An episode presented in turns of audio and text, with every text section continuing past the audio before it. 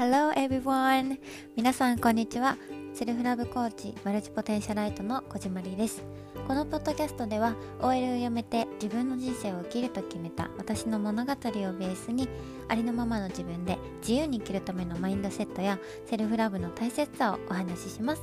では、Let's get started! 皆さんこんにちは。いつも私のポッドキャストを聞いてくださってありがとうございます。前回のエピソードを聞いてくださいましたでしょうか？前回は私のセクシャリティについて話をしたんですけど、で、その後、私、家族のうちの一人に話をしたんですね。自分自身のセクシャリティの話。で、そしたら、帰ってきた答えが、そうなんだって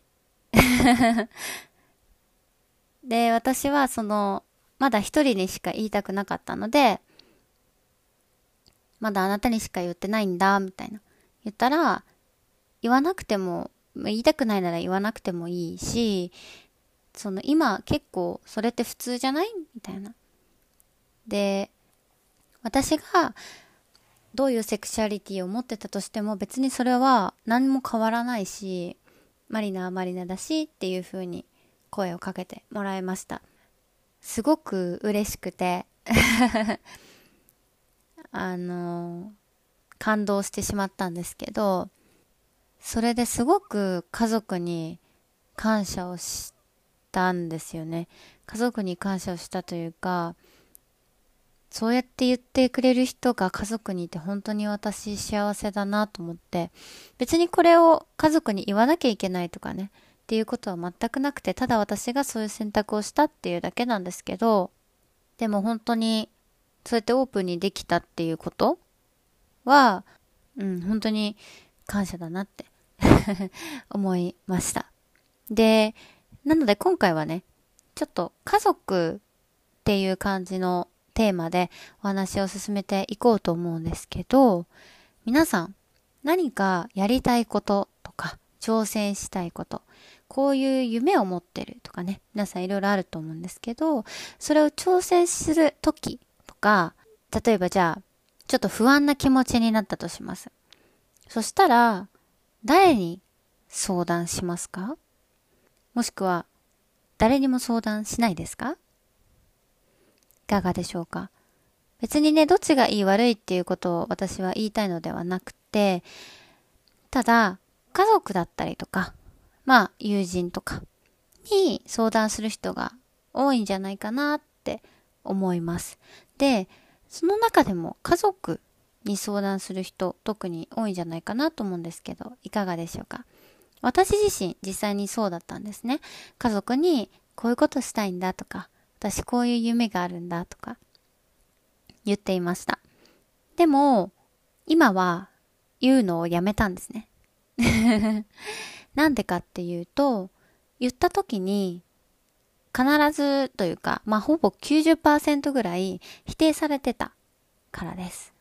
それは、あの、否定した家族が悪いとかっていうことではなくって、ただ自分自身が、こう、ワクワクした気持ちでね、あの、相手に思いを伝えているのに、それを、こう、マイナスで返されると、どうしても、自分自身落ち込んじゃいますよね。で、前までは、そうやって私、こう、厳しくというか、落ち込むような言葉をかけられることがいいこと、自分が成長できることなんだって思ってました。でも、全くそんなことないです。で、自分がやりたいっていう風に言って、いいねって応援してくれる人？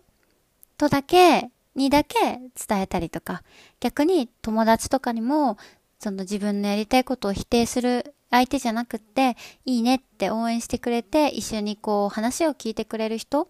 と一緒にいるようにしました。そうしたら何が変わったかっていうと、実際に私がやりたいと思ったことがすごく叶いやすくなりました。今までは、そういう周りにね、こう、マイナスのことばかり言うというか、なんて言えばいいのかな。あなたには無理だよとかね。ドリームキラーって言うんですけど、あの、そのままの意味で、あの、あなたの夢をこう壊すというかね。そういう人ばっかりを私周りにつけてたんですね。で、その人たちに言われたら、あ、はい、じゃあ私のやりたいことはやっぱ正解じゃないんだ。やらない方がいいんだ。とか、って思ってました。で、その人たちによく言われてたのは、え、それって安定なの？とか、安定するの？とか、あとは、え、常識的にどうなの？みたいな。常識的にそれってできないんじゃない？とか。っていうふうに言われていたんですけど、でも、私は私の可能性を諦めたくなかったんですね。だからこそ、最初はね、そういう人たちに言われることが、なんだろう、自分が成長するんだとか、はい、じゃあその人たちの話、マイナスのことを言ってくれる人、言う人のだけの話を信じようっていうふうにまあ思っていたんですけど、それを信じていると、どんどんどんどん気づいたら、あれ？私なんか何やってたんだろうみたいな、すごく落ち込むし、なんかこうワクワクしたことに対して我慢して蓋をしてしまうしっていうことになって、逆に、いい、いいねとか、応援してるよとか、あ、じゃあこういうのをもっとこうしたら面白いんじゃないとかね、一緒にこう話を聞いてくれて、あの、アドバイスというか、なんだろう、より私のワクワクを引き出してくれるような人と一緒にいるようになったら、どんどんそれを考えるのが楽しくなって、どんどん自分のことをこう幸せにできてるなっていう、どんどん自分の幸福感も上がっていったんですね。で、気づいたら、そのやりたいことが達成できたりとか、っていう風になってました。もうそこで私は、あ、本当に全員に言わなきゃいけないと思ってたけど、そんなことないんだって。で、私が何かをすることに対して、絶対にノーって言ってくる人は、ノーというか、良くないよねって言ってくる人って絶対いるんですよね。だけど、自分がイエスと言ってくれる人を信じるのか、それともあなたはダメだよっていう人を信じるのかって、自分が選べるんですよね。皆さんはどんな人と一緒に日々過ごしたいですか？私だったら、私を応援してくれる人と一緒に過ごしたいです。で、実際に、その、そういう人たちと過ごすようになってから、私、本当に、なんだろう、生活、生活というか、本当に、毎日楽しくなったし、もちろん最初、そういう人とお別れをするあの、のは別にね、もう絶好だってならなくてもいいんですよ。ただ私は、その今連絡を取らなくなったっていう人もいるんですけど、でも最初はね、確かに悲しかったです。ああ、こんなに仲良かったのにな、こんなに思い出あったのになって。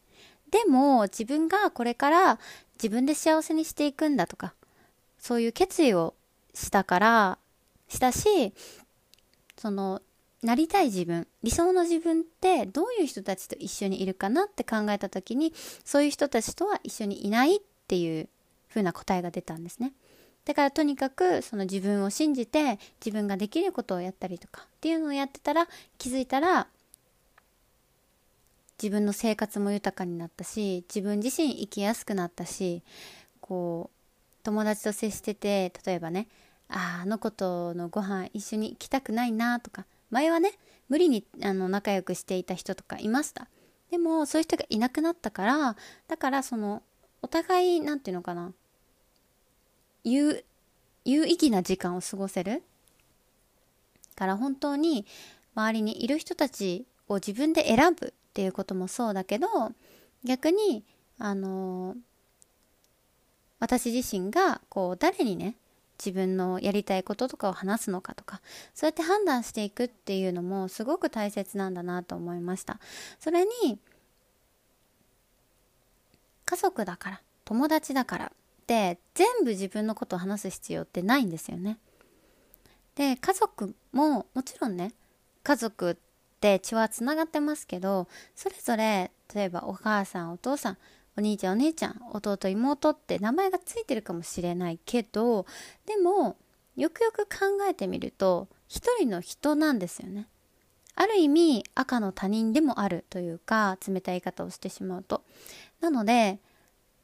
相手と価値観が全く一緒かっていうとそうではない場合もあるんですよねもちろん一緒の人はいるかもしれないんですけどそうだから家族がいいよって言わなかったら自分はやりたいことをやっちゃいけないんだなんて思わないでほしいです。別に思うことがダメっていうわけじゃないんですけど思う自分にもまずは大丈夫大丈夫だよって思ってもいいよっていうふうに言ってほしいんですけどでもそのそれで自分のやりたいことを諦めないでほしいなって思います。だって絶対にあなたがやりたいと思ってることをいいねって言ってくれる人って絶対にいるんですよ。この世界に。本当に私いないと思ってましたずっと。自分がやりたいこととかなんかこんな夢持ってちょっと馬鹿げてるかな否定されるかなとか思って2年前ぐらいまで私セルフラブに出会う前までずっと思ってました。でもそんなことなくって。自分が発信を始めたりとかあとはそういういいねって言ってくれる人と一緒にいるようになってから本当にいいねって言ってくれる人ばっかりが集まるようになりました。なのでみんなもぜひ自分のために自分普段どんな人と一緒にいるかなとかあとは家族に対してこういいよって言ってくれるリアクションを期待しすぎてしまってで相手がノーそれってよどうなの？とかそれって安定してるの？とかね言われた時に落ち込んでよりやる気がなくなってみたいなことも少なくなっていくんじゃないかなって思っています。なので是非皆さんも自分の周り家族と普段どうやって接してるかなとかっていうのを改めて見直すきっかけになったらいいなと思っています。はい。じゃあ今日はこんな感じで終わりたいと思います。もし何かリクエストとか感想があればインスタグラムの DM からお待ちしてますではでは See you in next episode! Bye!